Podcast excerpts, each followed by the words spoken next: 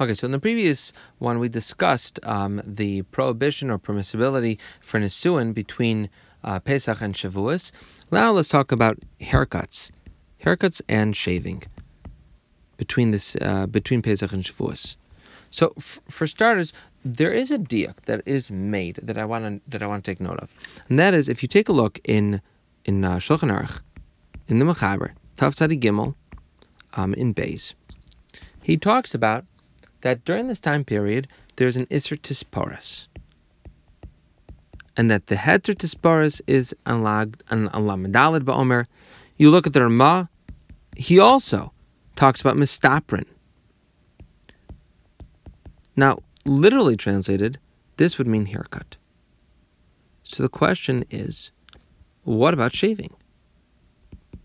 One might have made the diak that maybe the Mechaber and Ramah specifically have a problem with people getting a haircut, but no problem with people shaving.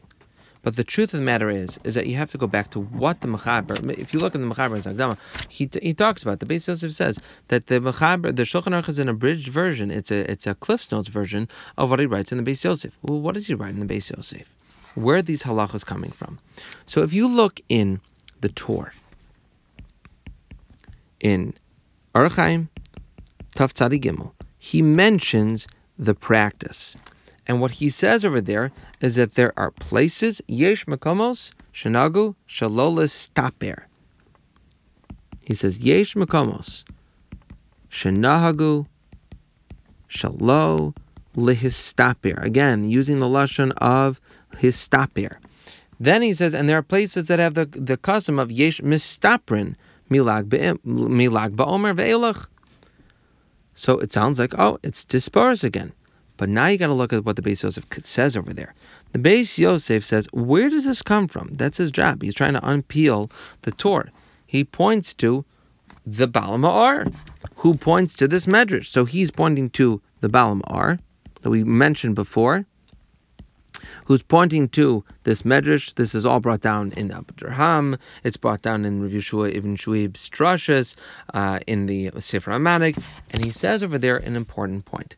one of the things that's mentioned explicitly, he when he's making the cheshbon of the days, he says, "V'hinei heim shloshim v'shlosha shleimim umegalchim biyom lamadalid umegalchim biyom lamadalid." This is again for the Sfardim because for the Sfardim it's on day 34. But it's he says explicitly, it's giluach, it's shaving.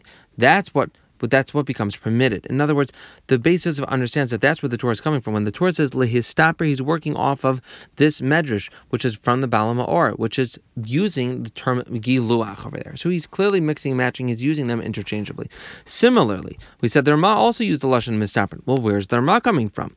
So if you look at this was the Beis Yosef. So now you look at the Darkei Moshe, which is the precursor to the Rama. The Darkei Moshe there, the Ramah writes, he's quoting from the Maharil. The Maharil was the person who told his yeshiva not to do Giluach. He explicitly is discussing Giluach, and he says we don't do this Giluach.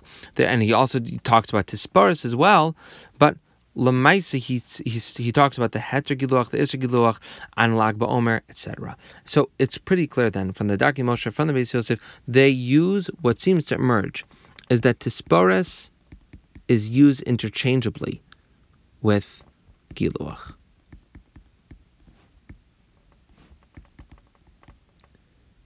The dinim for one apply to the other. In fact, the people who brought this to the Rosh Zaman and Rosh Zaman also said that, that you can make a diak that there's a difference between Tisporas and between Giluach. Okay, now that's the first point.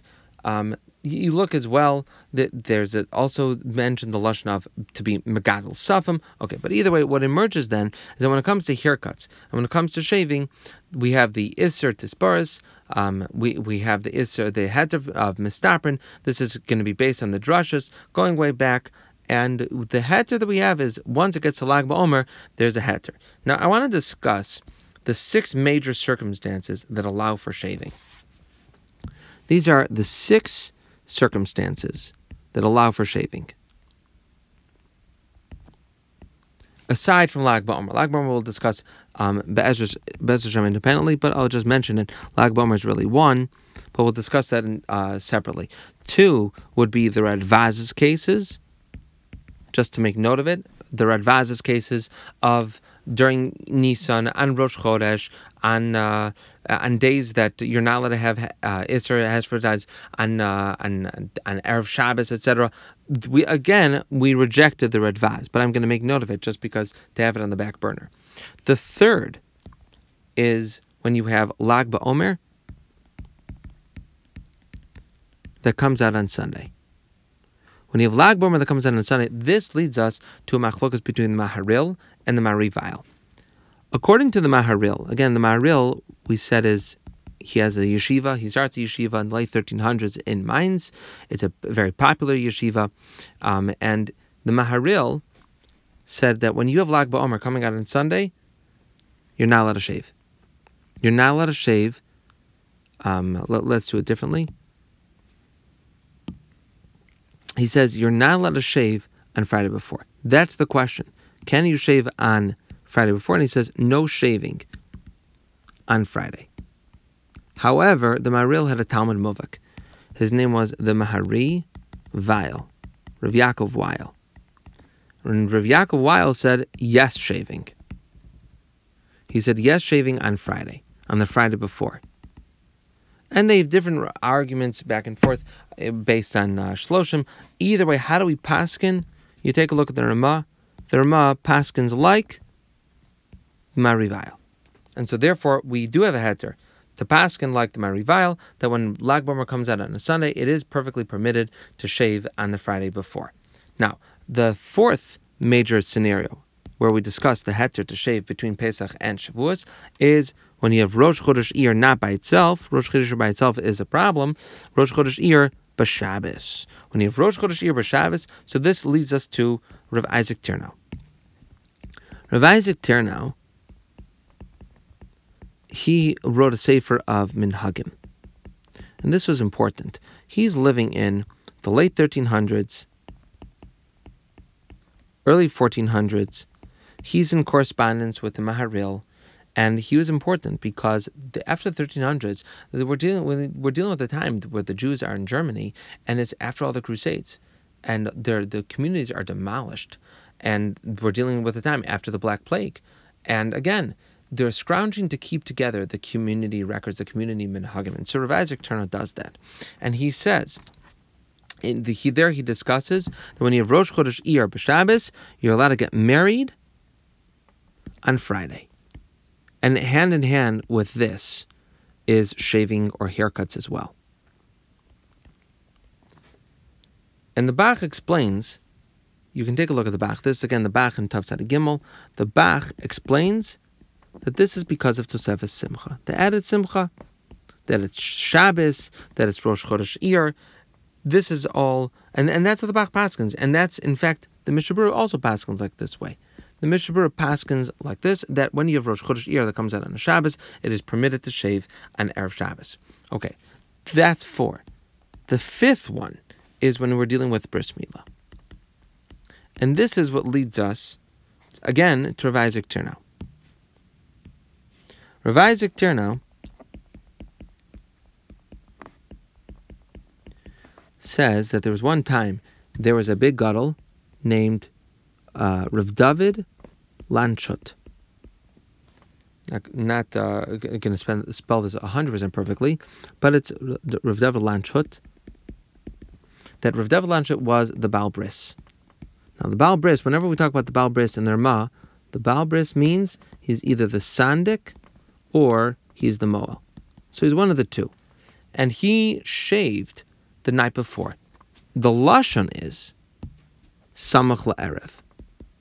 Samach la'erev, that the night that shortly before the evening of the of the night going into the day of the bris that the day was that the bris was going to be happening on. So the night before he shaved, and not only that, he told the Avi Ben to shave.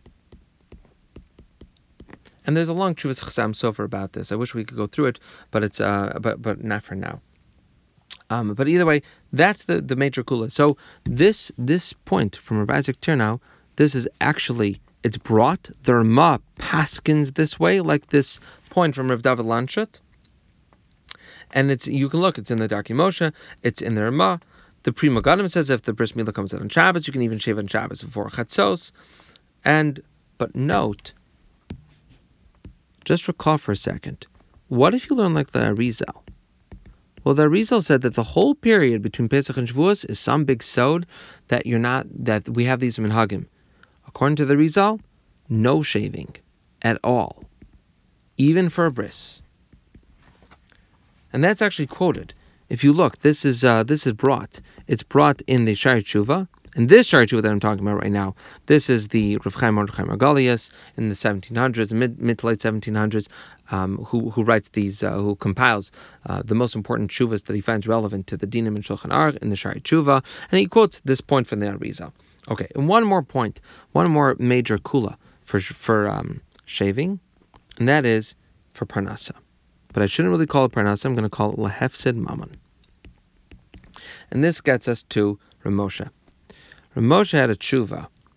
This is in Igros Moshe, Orach Chaim, Chilik Dalid, Beis. And Moshe was dealing with what's the story with shaving for, for Parnasa, either during the three weeks or um, during a Sphira. And what he basically says is that when there is for hefset, when there's hefset mammon at stake, the minig was not accepted. That's his big point. Now, but what has to be clear over here is that Ramosha's lashon is, is that it's for hefset mammon, and that's an assessment based on depending on the area. That the person, it has to be that in the field there has to be an assessment that if a person doesn't shave, if they look disheveled, that can lead to hefset mammon. Okay. Now, what he says is that that's for the three weeks, that's for Sphira, but the three weeks, you should just know that's not, that's up until Shvush Chalbo, because Shvush Chalbo, that's actually a din in the Gemara. Okay. But either way, then this, this leaves us, just to zoom out for a second, this leaves us with six circumstances that allow for shaving during Sphira. One is going to be Lag Bomer. We'll get to that separately. The Radvaz's cases of Erev Shabbos, which we throw, we, which the Radvaz is predominantly rejected in halacha. If you have Lag Bomer coming out on a Sunday, if you have Rosh Chodesh Iyar coming out on a Shabbos, if there's a Bris Milah even the night before, and then if there's Hefsid Mammon.